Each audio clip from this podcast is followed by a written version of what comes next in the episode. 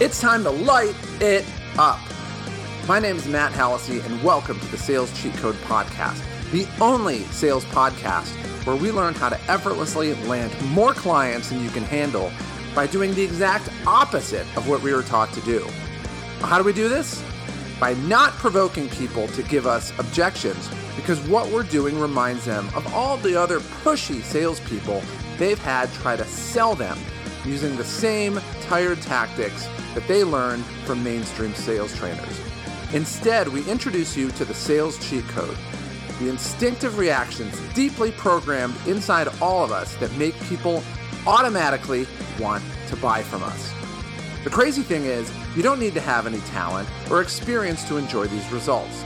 You just have to know the cheat code. All right, everybody, we have a great episode today. Today, we're going to talk about a model that I've created to really help diagnose how to improve your mindset. Now, in a prior episode, we talked about the difference between alphas and betas. Are you an alpha or are you a beta? But today, we're going to show you how to actually diagnose it and how to determine exactly where you stand.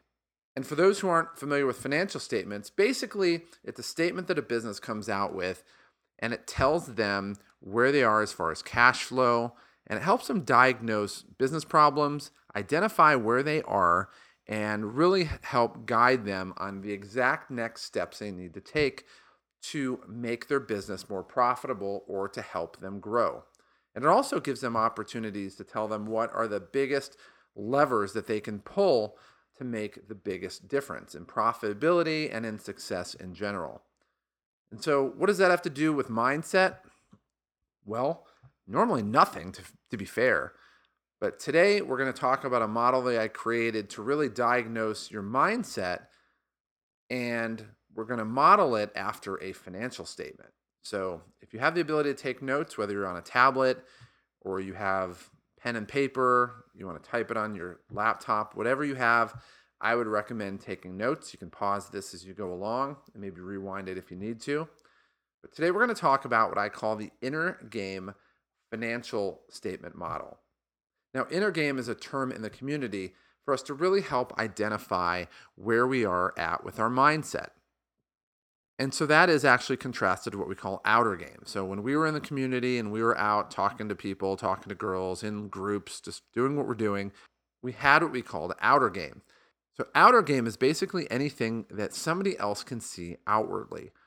It could be the way you dress, it could be the way you stand, it could be body positioning, it could be anything that literally you could observe or sense, anything. And the thing is, most guys, when they're trying to do better with women, they focus on outer game. They focus on having expensive clothes or even coming up with lines that they would use to try to be more successful, which realistically, none of that works, especially on their own, and especially the last one that just never works. Inner game, on the other hand, is everything that you can't see. It's everything going on inside your head. It's the battle for morale that you have going on every single day. So it doesn't mean you have to be in perfect shape. You don't have to look like a professional soccer or tennis player for you to really have a good mindset about yourself.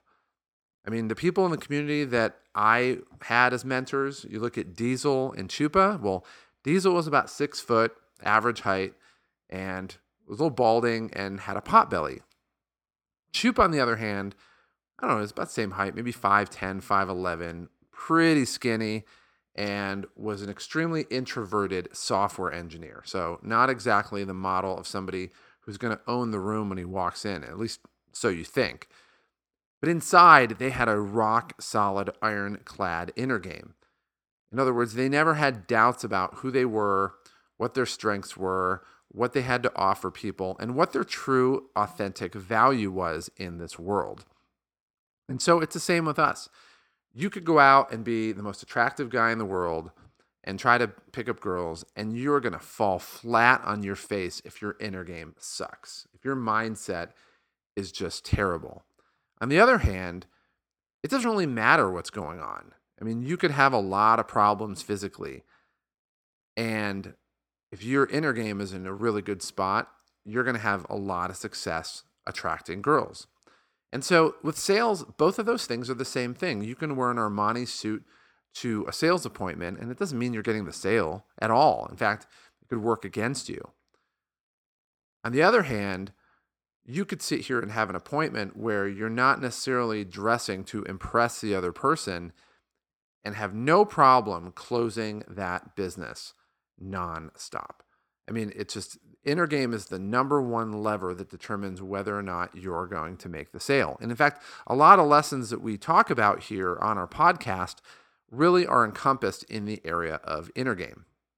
So let's skip to the model. In a financial statement, on the very top of the financial statement, you have what are called gross revenues. And that's basically the money coming into your business.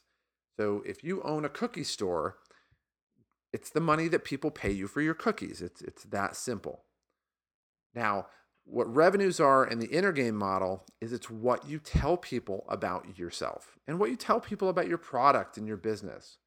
You have a great product, you have the best warranty, you give the great service, if you need anything, we'll solve any problem that you have. All the stuff that you love bragging about. Let's just say they completely believe you, they took you at your word, and they absolutely love hearing what you're telling them.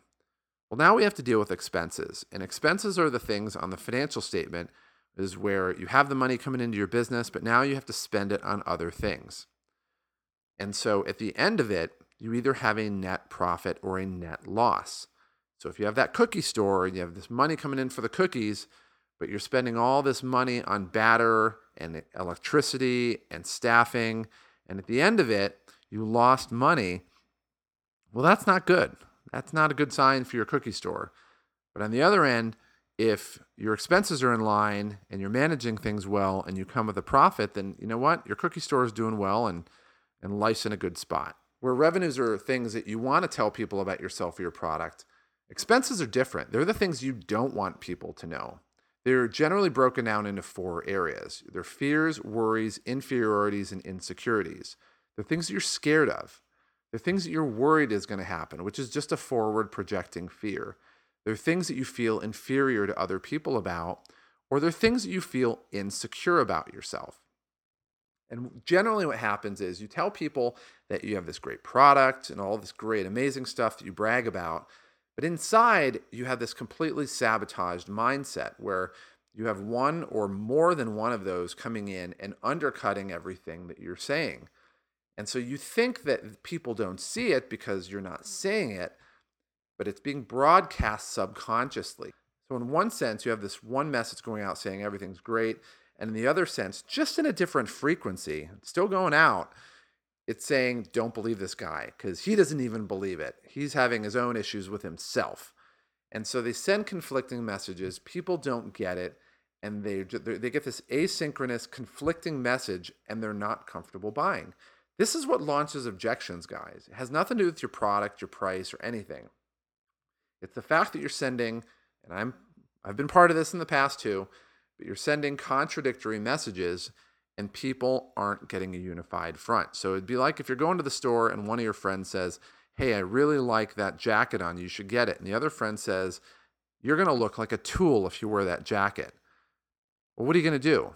Well, I can tell you one thing you're not getting that jacket. And it has nothing to do with the jacket. It's just that there's two conflicting messages going out. And in the end, you're either going to have that same profit or a loss. If you have a profit, it means you're probably making the sale. And it means if you, if you have a loss, it means you're not making the sale. So the question is, what do you do? Well, you don't really have to worry about the revenue so much because it's a natural part. There's nothing really that you need to change. But what you really want to do, and this is what we did in the community, a lot of what we did wasn't necessarily trying to pick up girls because that's not what we tried to do, but it was really about self development. It was really about having a proper understanding of what our own value in the world should be, and especially to women, because women, like we talk about, were the thermometer. They told us whether we were full of it or they told us whether what we were saying and doing was actually based in reality. And so, the homework that you guys want to have from this podcast is think about it and write these down if you need to. I, I did these as well. What are the things that you're scared of? Are you scared of failure? Maybe you're scared of success. Are you scared of looking stupid? Could be something like that. What are your worries? Are you worried that you'll never succeed in your job? Are you worried that you're going to get written up? Are you worried that you're going to get fired? Are you worried that you're never going to be a success to those around you? Are you worried that you're going to be in a dead end job 10 years from now? I mean, be honest with yourself. This is it's not about you just trying to gloss things over. You really want to get nitty gritty and just very, very specific in what these things are. So you make sure that you're covering all of them. The same thing goes with inferiorities. Do you feel inferior to people? Yeah, I did. I, I never thought I was a natural. I thought I was one of the people that was always going to struggle. And the people that were really great at sales, they were just different. They were better. They won the sales lottery. They're just better at sales than me. Insecurities. Is it the same thing. Do you have a lisp? Do you have an accent? Are you short, tall? Do you have one arm? I mean, it could literally be anything. And these are the things that tend to hold a lot of people back. But in, in the end, it really doesn't matter. What you want to do is really address these things and, and confront them for what they are. If you're really scared about something and you're worried that, oh my gosh, I'm never going to make this sale, I'm, you know, all these things that you're generally afraid of, really the solution to that is really identifying are they really based in reality? In other words, if you went back a month, how many of these things that you wrote down that you said you're scared of, how many of them occurred? Maybe go back three months. And for a lot of people, you may get one or two that show up, but they're intermittent at best, but most of them never ever occur. The same thing applies to worries, which are nothing more than forward projecting fears. In the end, listen, you're either going to have success or you're not. You can't control tomorrow. You can't control a month from now. And if for whatever reason you're in a job and it's the wrong job, that's okay. It's happened to me before. And then you roll into the next job and it seems like nothing's different. And yet you crush it in that next job. But you can only control today. And you can only control the situation that you're in right now. And when you distill it down to small little instances, for lack of a better term, then you're not trying to solve next Thursday's problem. You're just trying to figure out right now. And when you take that problem and shrink it down to the smallest possible, most pressing current problem that you could face, it's a heck of a lot easier to surmount and conquer that problem than it is to figure out what you're going to do two Fridays from now when there's no way in the world you could project that. Now, when it comes to inferiorities and insecurities, these get a little bit more personal. So let's say you have a, an accent, which I know I hear a lot of people say, well, I'm never going to be good because I have this accent. I'm not from this country. Or maybe you have a lisp. But the thing is, people absolutely don't care about that. What they care about is your level of confidence. So if you have an accent, it could be a French accent, a Vietnamese accent, a Mexican accent, it could be anything. The accent is not what's holding you back. People do not care about that at all. What they do care about is whether or not this preconception that you have about your accent is destroying your confidence. And that end result on whether or not you are confident is the thing that they're going to feed off of and determine whether they want to work with you. So own it. If you have an accent, own it. Make fun of it. Make fun of yourself. I mean, my family's Irish. That's what we do. But just own what you're doing. And when people realize that you're comfortable in your own skin, they don't even notice it anymore. In fact, you probably will stop noticing it because they will definitely stop noticing it. And in the end, when you shrink these expenses, and they might have been this really long list that you had, which is totally fine because mine was really long too, and you end up just slowly, one by one by one, trimming or eliminating one at a time, it gets down to a point where you trim these expenses down. And instead of two totally contradictory messages going out to somebody, and of course they're not going to buy when, when that happens, you have this one message of confidence that you're telling people what you want them to hear. And on the other end, you have this muted, almost non existent expenses message where they f- know that there's not this battle going on inside of you. So you're back to the guy saying, Should I get this jacket? And one friend says, Yeah, the jacket's going to look great on you. And the other one says, well, I don't really have anything bad to say about it. And guess what happens? You buy the jacket, and in this instance, you make the sale. But it all starts with diagnosing yourself according to this model. Have an unvarnished honesty with yourself, almost to a point where it makes you want to cry. and that's probably the point when you know you're doing it right. And then start to pick the smallest, easiest one to address first. And as you start to erode these, you're going to see your results follow in kind. Thank you for joining us today on the Sales Cheat Code Podcast. You've just taken the crucial step to improve the trajectory of your life, not just in sales, but in every area of your life. The path to your new destiny has only just begun. You're already ahead of 99% of your competition because you've discovered the cheat code to sales and to finally take control of your life and claim your new destiny. Now it's time to cash in to head over to theSalesCheatCode.com slash podcast and get started by claiming the killer goodies that I've set aside exclusively for you as a thank you for being a new listener.